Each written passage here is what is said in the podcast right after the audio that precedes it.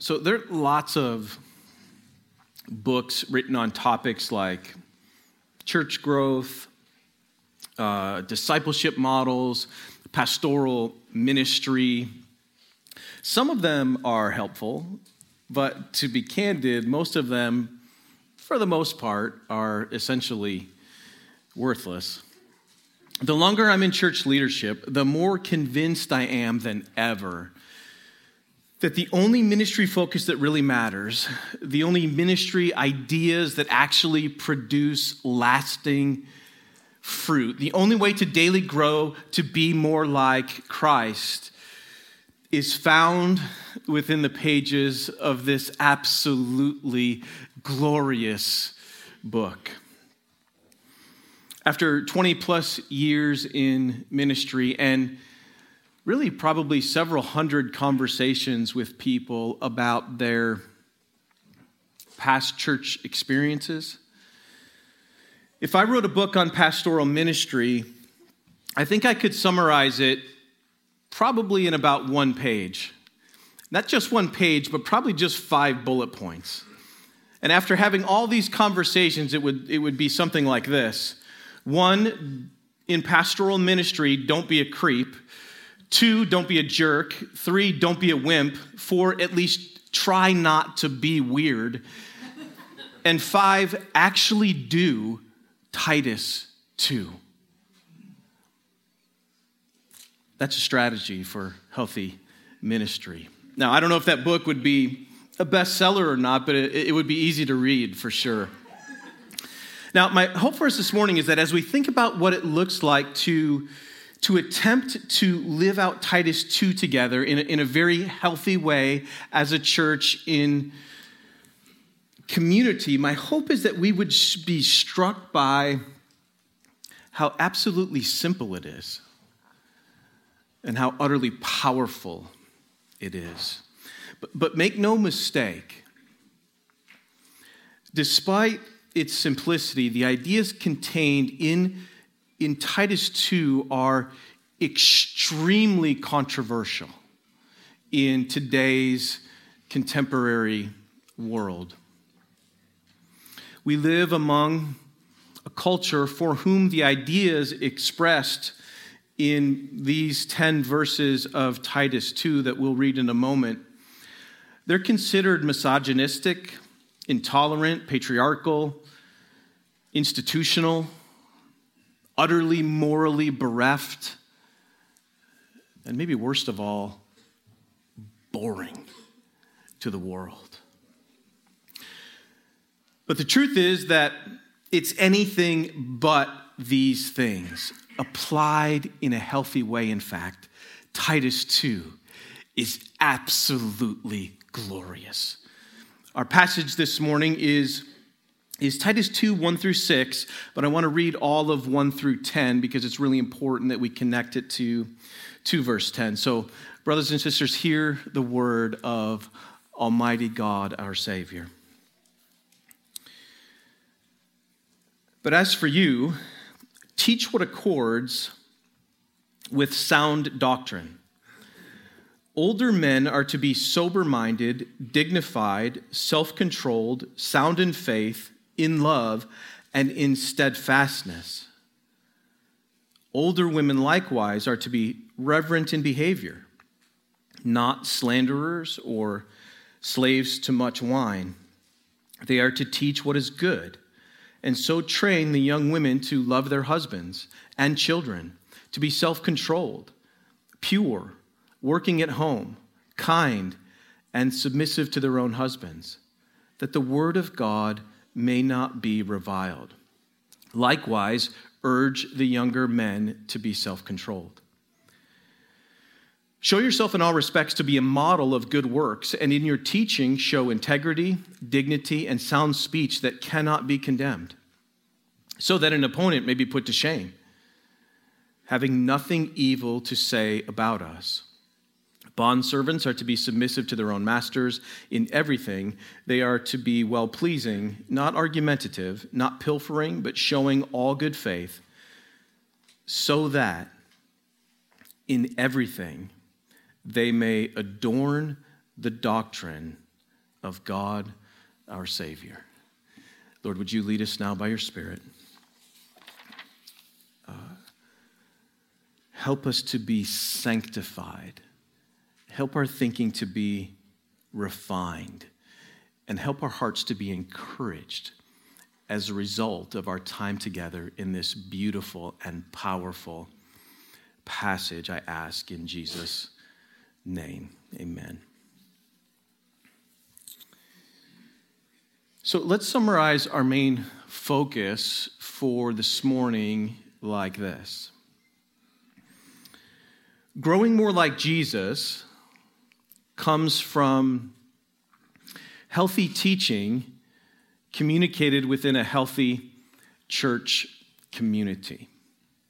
So, growing more like Jesus, growing in godliness, being conformed into the image of the Son, uh, sanctification, all of that comes from healthy teaching communicating, communicated within a healthy church community according to this passage. So uh, let's just begin with our first exhortation that Paul gives directly to Titus in verse 1. But as for you, teach what accords with sound doctrine. Our, our youngest son, Ben, spent the first week of his life after he was born in an incubator at the NICU uh, at UT. And he did because of, of, a, of a nasty virus that caused him to have difficulty breathing just a few hours after he was born. Now, that was a trying time just thinking about it, but, but God was merciful, and I'm looking at Ben right now. And at age 12, Ben is almost as tall as I am now. So that experience in the NICU apparently didn't affect his ability to grow at all. But that is the end goal of an incubator creating an environment that will maximize healing and ultimately maximize growth. And it's certainly the case in Ben's life. An incubator is designed to keep bad things out, while the, the nourishment and treatment he or she receives is designed to help the baby begin to grow, begin to flourish. Now, in Titus, Paul is describing a church environment that will facilitate maximum growth, maximum flourishing. Titus needed to appoint men who could keep out the, the nasty virus of false doctrine, men who could hold firm to the trustworthy word as taught. That was his first assignment. Now, Paul exhorts Titus himself to, to teach what accords with sound doctrine. In other words, Titus is to teach the people what fits or what is aligned with or what is consistent with the, the healthy, wholesome knowledge of the truth. Truth that accords with or leads to godliness. Now, let's connect that idea with, with verse 10. The reason that Paul charges Titus with all of these ideas about how men and women, younger and older, should relate to one another, and why he talks about bondservants specifically, is so that in everything they may adorn or make beautiful put on display the doctrine of God our Savior. Now, now, this phrase is awesome. But so think about this week kind of as part one. Next week we'll do part two and we'll unpack that phrase because it's it's glorious.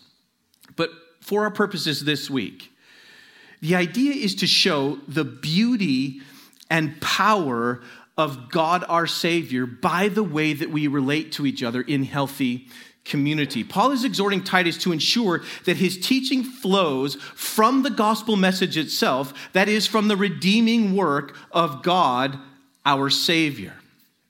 Saving grace is a catalyst for absolutely everything that we do as followers of Jesus.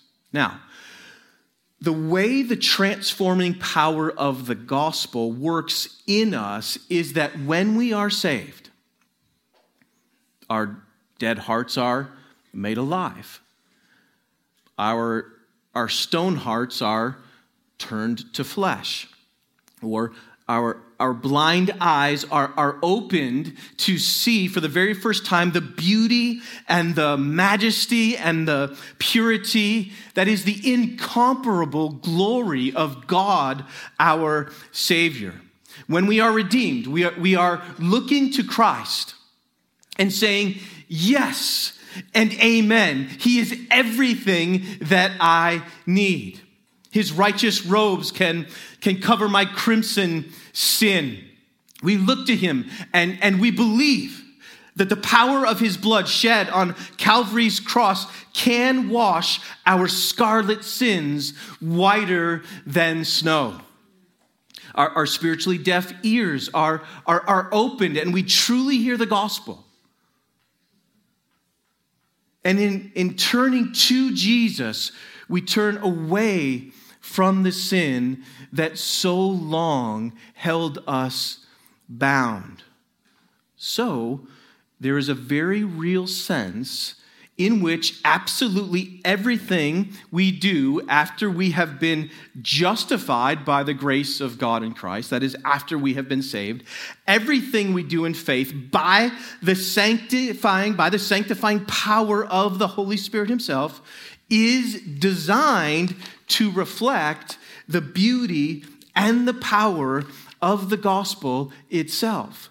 That's what he's saying here in verse 10. That is, everything that we do as believers by faith in Jesus through the power of the Holy Spirit is designed to magnify the goodness and greatness of God our Savior, to bring glory and honor to the one who is the only sovereign, the King of kings and Lord of lords, forever and ever and ever. Amen.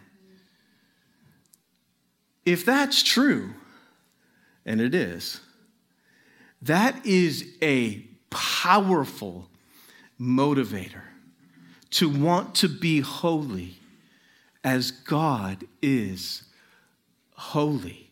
It is a powerful motivator to live and act in the world, and perhaps even more poignantly in the church with, with one another in a way that fits or aligns with our knowledge of the truth, which accords with godliness, back to chapter 1 and verse 1.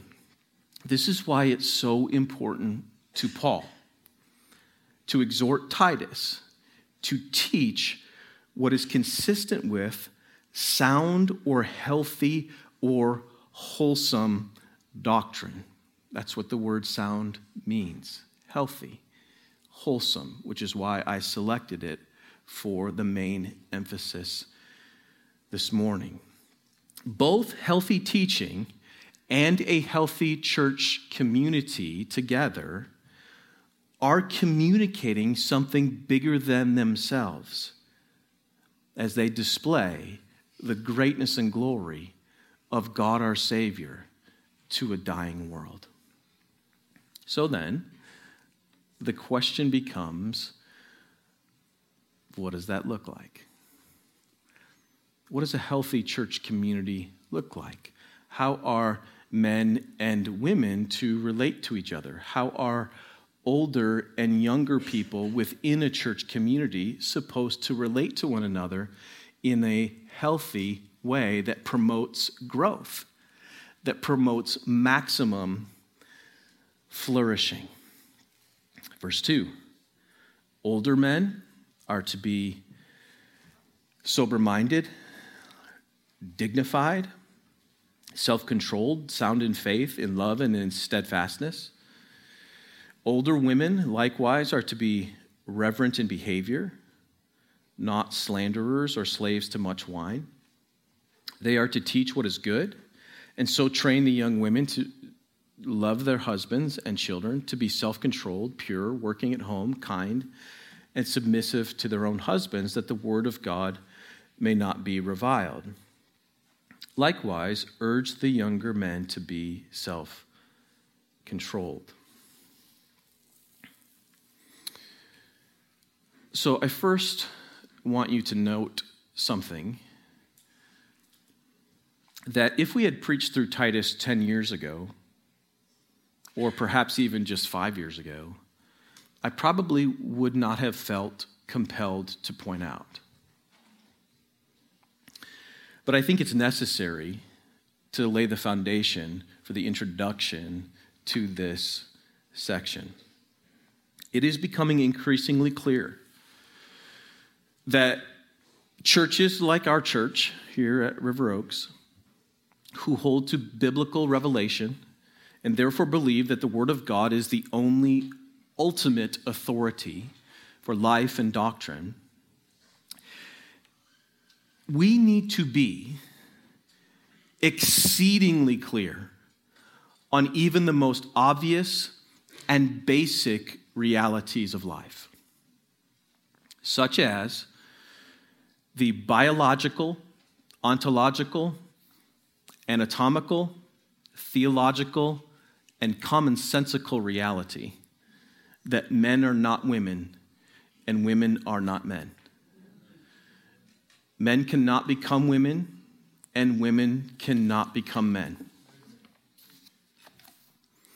The reason that I'm saying that we need to be clear on that is we may be the last people in our culture here in America who are willing to say that clearly and not just willing to say that clearly, but are willing to celebrate that reality. Now, my heart's desire, our heart's desire, is to be compassionate towards people who are confused about something that is this basic, that is this clear, especially young people we need to be exceedingly kind and gracious to young people. And if you're a young person who, ha- who is experiencing confusion about these things, please talk to somebody that you respect. Please come to us as, as a leadership. We would be honored to walk you through these truths. The reason it's so important for us as the church to be clear about this is because we are a pillar and buttress of truth. And because the average young person has hundreds, if not thousands, of messages that come at them in just a particular week that are saying the exact opposite of what I am saying to you. But, young people, you need to be very discerning because the truths that I'm talking about, we believe to be revealed by God Himself and are unchangeable truths. The reality of what you are hearing about online or through social media or whatever is a reality or a false narrative that has gained momentum within the last couple of years. You need to understand that, that Five years ago, 0.001 people had any thoughts whatsoever about gender dysphoria or trans- transgenderism. And now there are pockets, classes of people, groups of young women in particular, that are now utterly confused about their gender. This has only happened within the past few years. So you need to be thinking very clearly because the consequences or implications of some of those decisions can be catastrophic. What I want us to understand is that God has created men and women differently, intentionally, in love, by design, to maximize human flourishing. Not only should we not be ashamed or embarrassed to communicate these truths, we as the people of God should rightly celebrate the power and the, and the beauty of the complementary way God has designed men and women to interact with one another in marriage and within the church for the sake of human flourishing.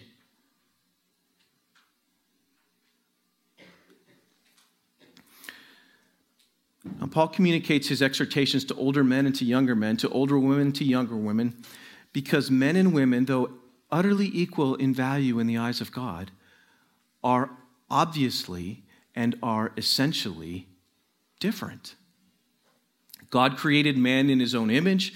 In the image of God, he created him. Male and female, he created them. Genesis 2 27. God made men and women differently on purpose, by design, in love, for the sake of human flourishing and he hasn't changed his mind at all.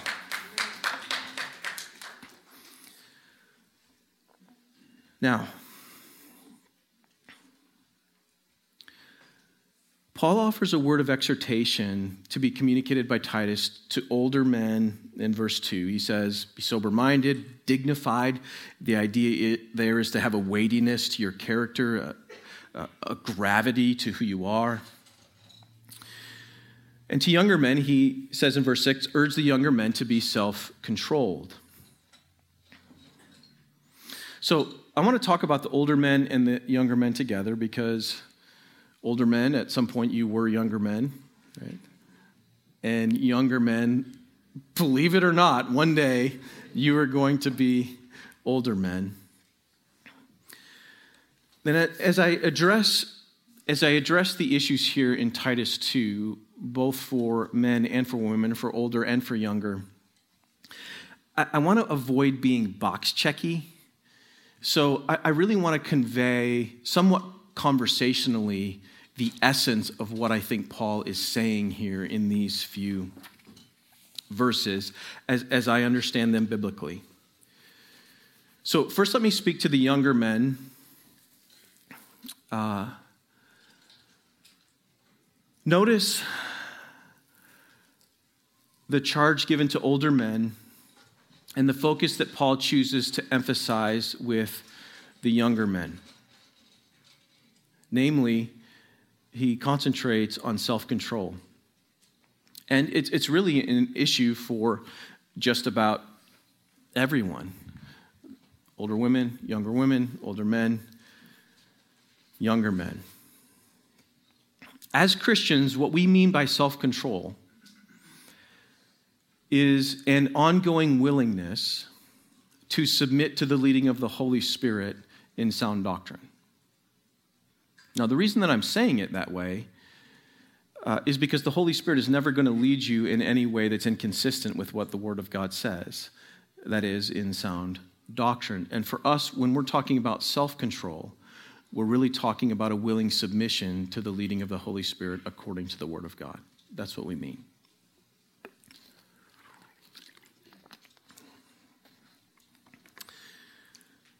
The reason self control is so important is because it really is the key to developing into the type of man that both men and women of all ages would respect. At some point in your life, if you are a young man, at some point you need to resolve to become a mature man. Everything that I'm going to say with respect to believers means that we're doing it in a faith dependent way as we trust in Jesus, led by the Holy Spirit. At the very same time, you need to resolve to be a mature man. Otherwise, you're going to drift. You're going to drift. And I talk to 40 year old men, 50 year old men who've never resolved to do this, and they're still drifting. You need to resolve to be a mature and maturing man. Now, if you're, if you're, if you're still really young and you're hearing me talk about this, just understand that this is going to be a very, very long process. Okay, so we're talking about a goal to pursue through the power of the Holy Spirit. But it is, it is absolutely a worthy pursuit to try to align your character with what you see here in Titus 1 and 1 Timothy 3. Now, from a human perspective, young men, the reason why it's so important to commit to being a mature man is that the number one thing that keeps bad men from taking advantage of those who are vulnerable is good men men with integrity. That is, men who live with biblical conviction. Men who use their strength not to harm others or take advantage of others, but to work hard and to provide for others, to benefit those who are vulnerable. At a young age, you need to seek to grow into the type of man that a young woman would want to marry.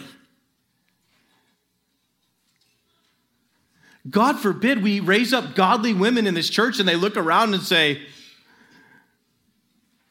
What do you expect us to do here? We want our young women to be able to look at our young men and say, That is the type of man that I would love to love. But you need to commit to being that type of man through the power of the Holy Spirit.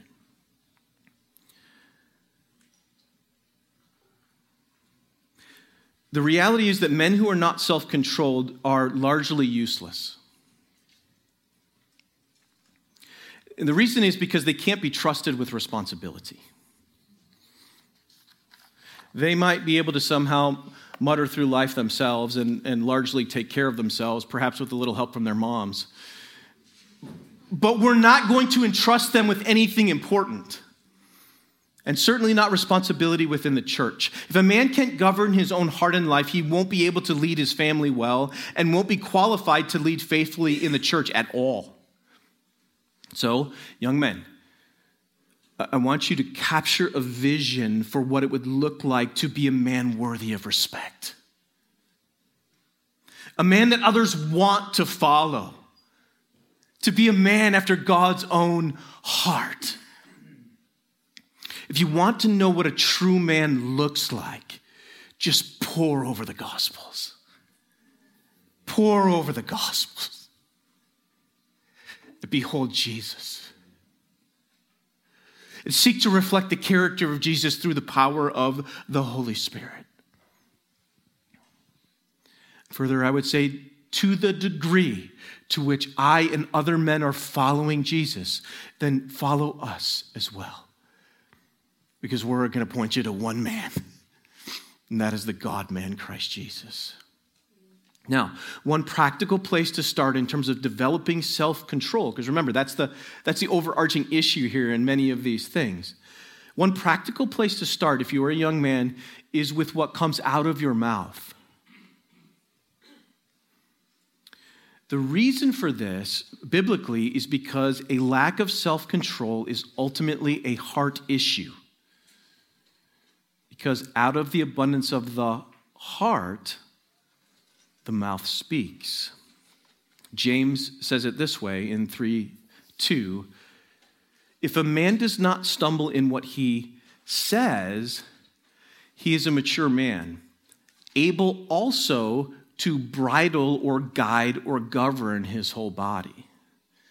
So, if you want a starting place on how you might learn to govern yourself under the influence of the Holy Spirit, begin with your speech and discipline yourself to, to use words that give grace to those who hear. Now, if you're a young man and you have a father or a mature man who loves Jesus and is, is willing to speak into your life, I am pleading with you to listen to him to be receptive to his influence. Of course, weigh his counsel with the word. But if you have a man or a father like that, you have no idea how blessed you are.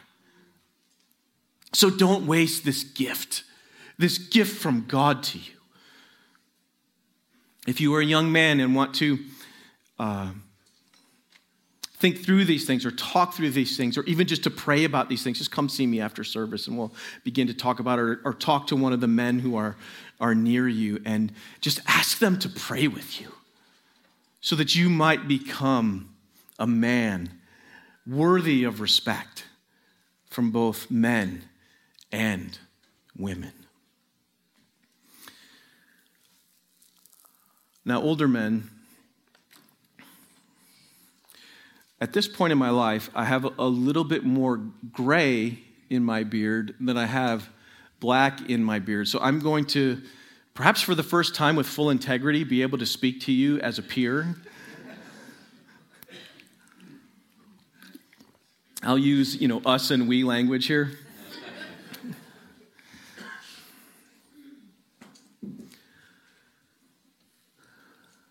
Let me begin with this.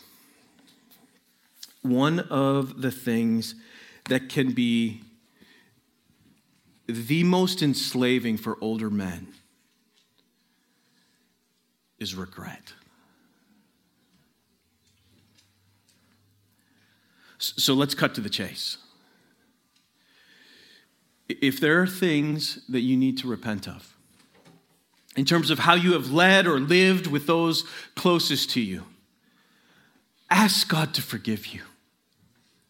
Ask God to be merciful to you, and then go to those you need to and, and humbly ask them to forgive you. The more specific you can be, the better. Let them know you're prepared to change and to lead and live differently from this day forward. In 1 Corinthians 11 7, Paul says something astounding. He essentially says that a man walking around on earth represents God. Paul says that he is the image and glory of God. Now, of course, Jesus is the only one who fulfilled this absolutely perfectly, but Older men, seek to be a man who reflects God's glory and honor everywhere you go through the power of the Holy Spirit. Your very presence as an older man should bless those around you. As a man, there should never be a case where your presence hinders or hurts someone else, most notably your family but anyone. There is nothing more pathetic than an older man who is perverse, manipulating, self centered, and irresponsible. In other words, the opposite of Jesus. Brothers, we need to be men who seek to have integrity in what we say and in how we act, to the point that there is a noticeable respectability, even gravity. The word in verse 2 is dignified. A gravity to our character and to our counsel. Now, the effect that this should have is if you think about planets and orbits, is that all men, indeed all people, but we're talking to the older men right now, Right, Kevin? all people are orbiting around Jesus, who is the Son. His gravity draws all people to himself. But we, as men, as older, dignified, gravitas filled men who are orbiting around the sun, that gravity should be drawing other moons into our orbit so that we can speak into their lives so that we can encourage them towards greater and greater godliness. It, in many ways, this is the purpose of relay teams if you're involved in the youth or with the youth. It's why we do multi generational growth groups. It's great if you're an empty nester and you want to get together with other empty nesters and say, Isn't this great? I've never felt so relaxed in my entire life but you also need to be very intentional to pour into the rising generation. We need you. I'm counting myself as a tweener here. We need you to speak into us. We need your presence. We need your wisdom. We need your godliness. We need someone to show us the way. So, so seek to organize your life in whatever way you can to finish well, finish strong. Look, I get that you might need to slow down a little, but don't wind down. No, no, let's let's let's try to do everything possible in our strength whether that's in growth group or in any way you can possibly think of. If you're going to the hardware store, you're looking at a car, you're having coffee, whatever it is, anything possible, bring a moon with you, right? And, and, and just pour into their life. Just talk to them about Jesus.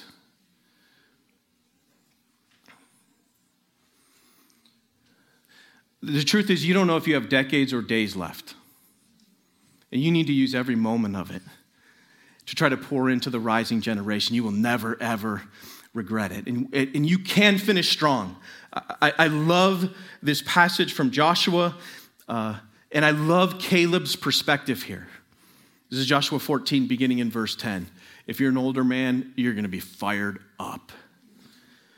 Caleb says, And now, behold, the Lord has kept me alive. Just as he said, these 45 years since the time that the Lord spoke this word to Moses while Israel walked in the wilderness. And now, behold, I am this day 85 years old. I'm still as strong today as I was in the day that Moses sent me. My strength now is as my strength was then, for war and for going and coming. So now, Give me this hill country of which the Lord spoke on that day. For you heard on that day how the Anakim were there with great fortified cities. It may be that the Lord will be with me, and I shall drive them out, just as the Lord said. That's an 85 year old dude saying he's going to take the Anakim. Fearless, ready to roll, as strong as ever. But think about what he's actually doing in there, going into these enemy territories. And let this thought wash over your mind. It is never too late to start taking ground back from the enemy.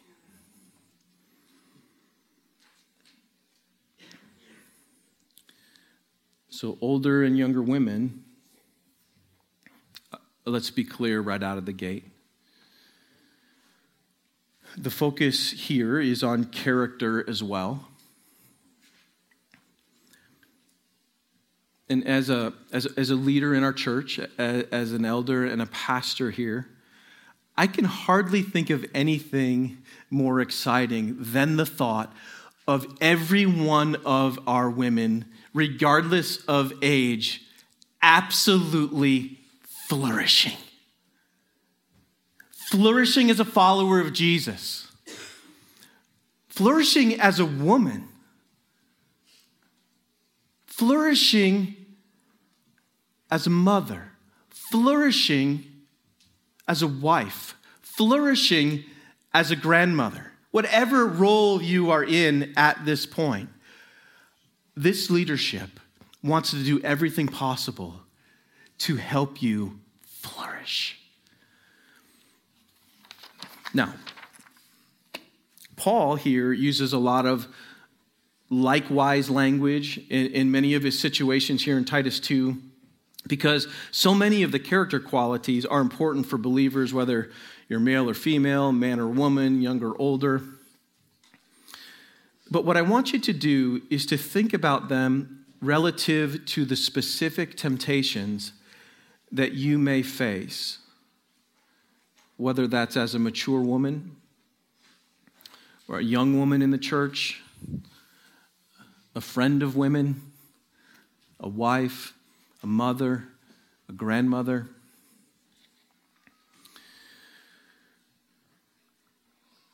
Young women, you too need to resolve to be mature as a woman of God.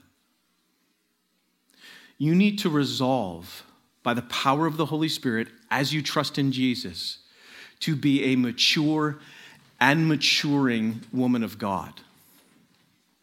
If that's not your focus, what are you doing? What are you concentrating on?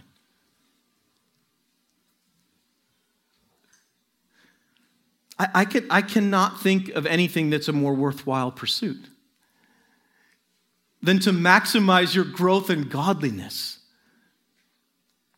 Older women, think about the way that you carry yourselves. Now, I know that women are wired differently from one another, right?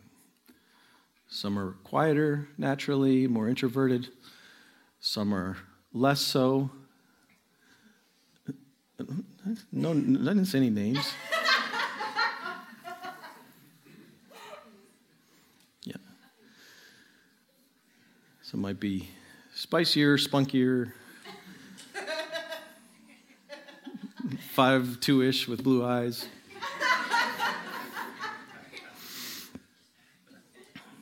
But here's the point regardless of how you're wired in terms of personality and those types of things, the characteristics of verse 3 should be evident in your life. You can have fun and still be respected or revered as a woman who honors God.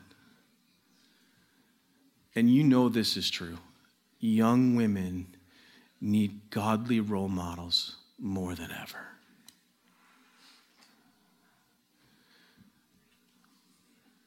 The women in our culture that are put up as, as role models for our women are just gross, immodest, perverse, and gross.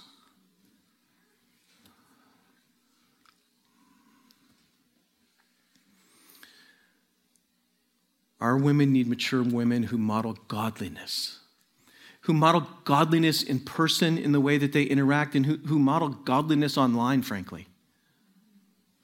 That's not a, a, a, a free space.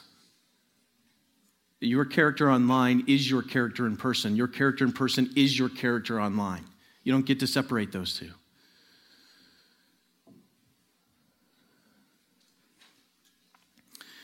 Our women need godly, mature women who, especially as it relates to slander or malicious gossip, as some call it, who abhor those things. Our mature women should be both sober, according to the text, and sober minded. That is, clear minded, level headed, able to give wise counsel. There is nothing more pathetic than a, than a catty, immodest, crude, and irreverent older woman. I used to work with Teamster union truck drivers.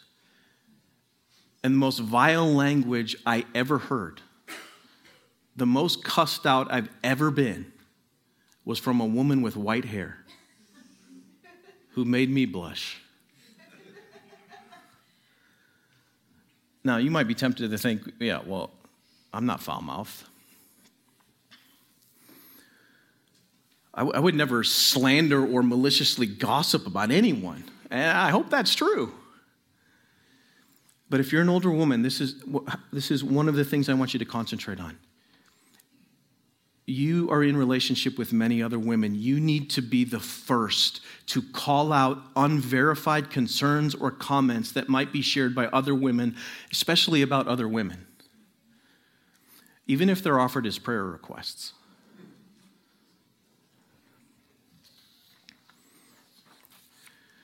Older women in love,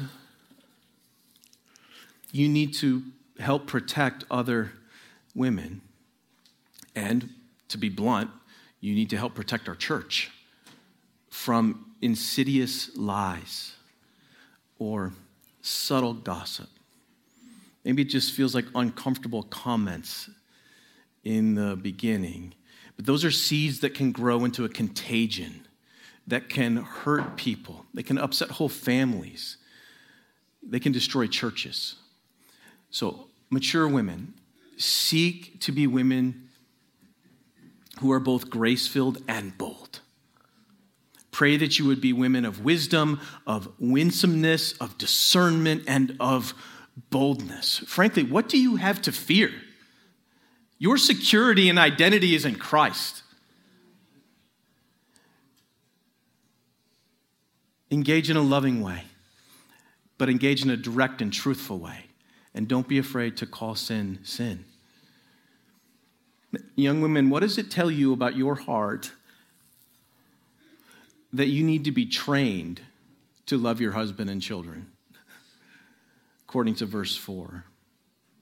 Or to be trained to be self controlled, pure, working at home, and submissive to your own husband. Or maybe it just tells you, boy, men must be really difficult to love. now, uh, undoubtedly, that's true in some circumstances, and, and probably true in some measure in all circumstances. But the emphasis here is on your character and your conduct. Now, a bad way to go about speaking into the rising generation would be to just comment on how differently they think about, well, basically everything than the way that you do. That's not going to be helpful. Or another bad way to approach the situation would be to take an area where you're strong. Let's just say, for example, in purity and go on a crusade to win everyone to your point of view on modesty and sexuality. It's not helpful if you take an area where you're strong and then try to go after people for whom that's a weakness. Rather, come alongside them, seek to influence them, and speak into them with biblical and loving truth the way that happens is by cultivating relationships and being intentional in conversation to seek to persuade one another toward greater godliness in every area of life. This should be regular conversation, not that uncomfortable, awkward conversations you keep putting off that you know you need to have.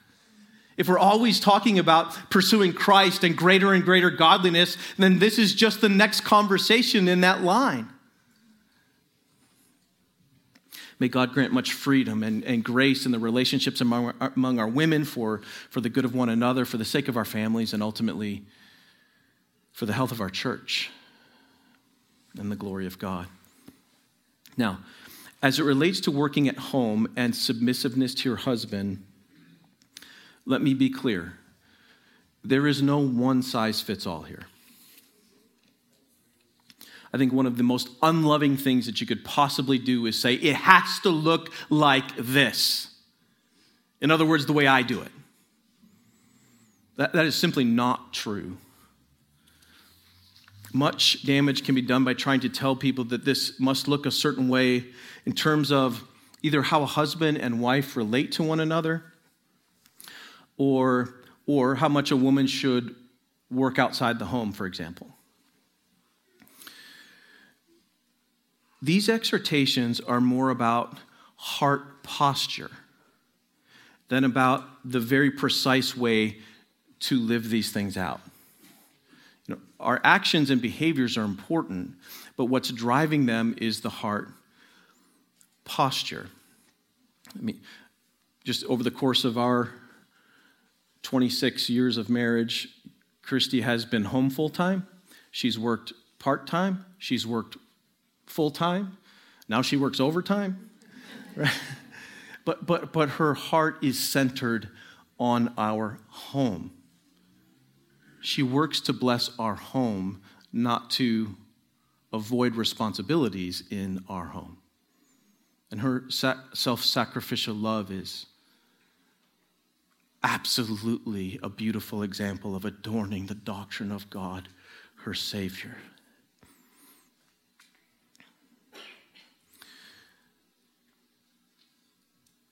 So let me say that if you're in a marriage or if you're in a relationship, because we're moving into a discussion about biblical submission.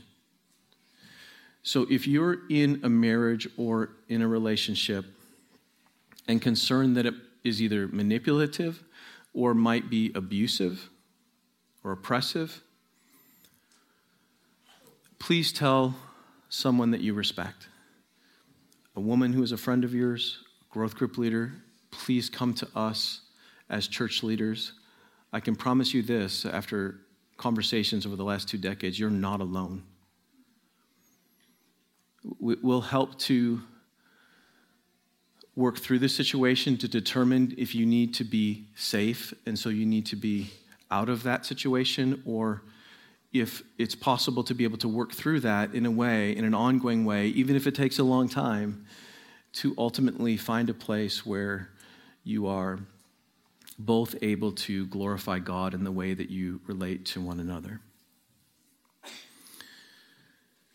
But here, here's, here's the point if you're not sure if you're in that type of relationship, but you wonder if you might be, that's already telling you something's very unhealthy. So you, you need to talk to somebody about that, and we would be honored to walk through that with you. Second, some, some men lead in such a way that submitting to his leadership just feels like a natural way of relating to one another as God intended it. And if you're in a relationship like that, praise God. Praise God for that kind of strong and tender, convictional and compassionate leadership. Praise the Lord. If you, if you don't find yourself there, where submitting to my husband's leadership, following my husband's leadership is feels natural and good and healthy and joyful, or at least at times feels perhaps anything but that. A, a couple of thoughts. One, recall that we are talking quite a bit about heart posture as it relates to these exhortations.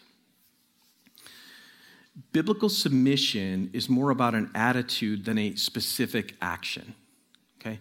When we're talking about biblical submission, we are not talking about subjugation. In fact, think about some examples of this. Jesus in the Garden of Gethsemane submitted his will to his Father's will. Does anybody think that was weak on Jesus' part? That might be the most heroic example of strength the world has ever seen as he submitted to his Father in heaven. Or maybe think about another example, because you think, yeah, if I was married to God, uh, you know, it'd be a lot easier. but think about something like this think about forgiveness. The Bible commands us to forgive 70 times 7, right? When you make a conscious decision to forgive someone, are you demonstrating weakness or strength? Strength. Strength. Biblical submission is about making a conscious, empowered decision led by the Holy Spirit to submit what God desires for you to do, or to relate to your husband in a way that is pleasing and honoring to God. The degree to which you are able to do that in accordance with God's word. That is not a position of weakness, it has nothing to do with subjugation. That's evil. Biblical submission is beautiful.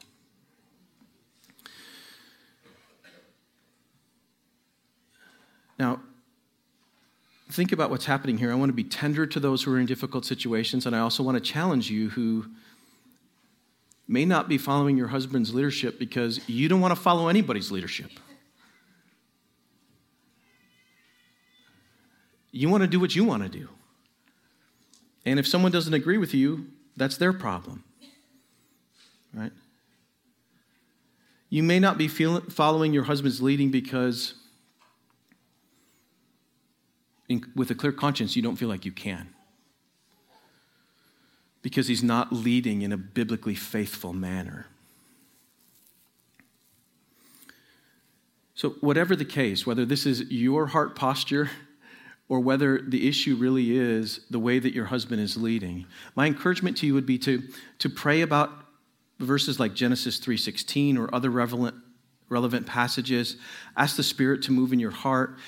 Talk with other women Talk with a woman about your particular situation that you trust, or, or come to us as a church leadership. We'd be happy to talk through those things to find out if, if your situation is healthy, unhealthy, good, bad, lovingly encourage you, strongly rebuke you, whatever the case is, and everything in between. Now, as it, as it um, relates to working at home, again, I think it's primarily a heart posture. Because recall, there are multiple biblical examples of very godly women who had very successful businesses and worked outside their home. I mean, think of the Old Testament. Proverbs 31 woman, very successful businesswoman. She worked from morning till night, and she blessed her family in a million ways. Or New Testament, Lydia, godly woman, godly believer, successful business. So the issue is not whether you work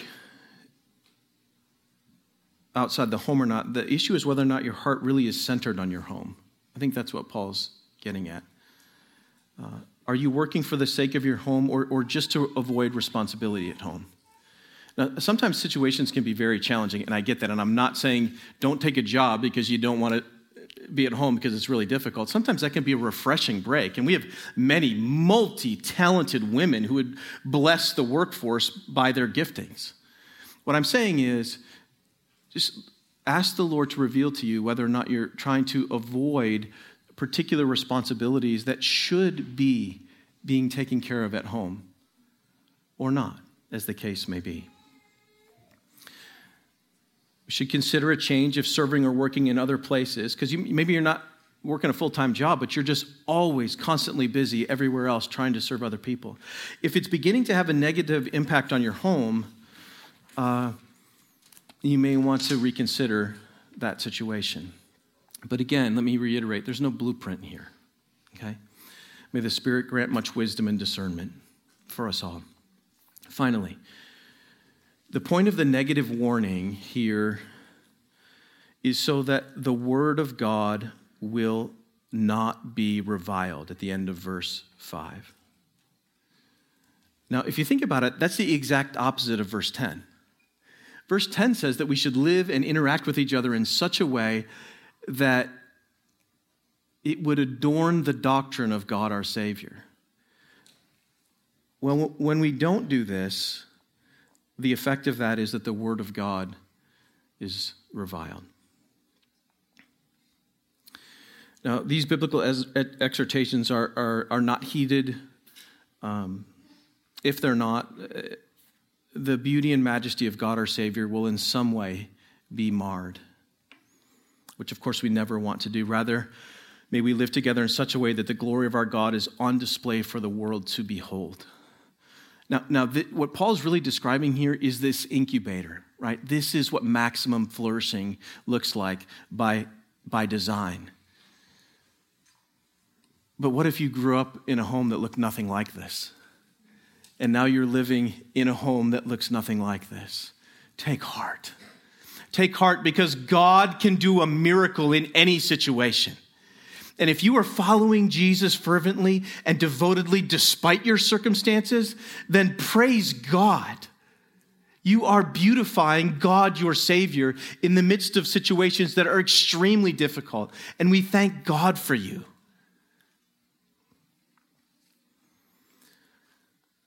But our goal as a church and as a community is to live in such a way that the doctrine of God our Savior would be seen as beautiful to the world. So I, I may never end up writing a book on pastoral ministry. Actually, if I do, you've already read it because I already, I already told you. It's, it's one page, five bullet points. But I know this living out Titus 2 in a healthy way, in a healthy way, is an excellent start for building a healthy church community that fits the beauty and power of the doctrine that we profess to believe. Glory be to our God and Savior forever and ever and ever. Amen. Worship team, are, why don't you guys come up while I pray, and then we will. We have the joy of celebrating a few baptisms this morning. Lord, would you lead us now uh, by your Spirit as we, as we talk through or wade through um, these serious waters, Lord. It can, it can feel heavy depending on our circumstances, but I pray that your Spirit would breathe in hope and fresh life this morning. And I pray that as we have the opportunity to see your saving work on display, the fruit of that in, in, in obedience and baptism, that our hearts would rejoice because you continue to save and the gospel is reaching the rising generation. And for that, we praise you, our God and our Lord. In Jesus' name, amen.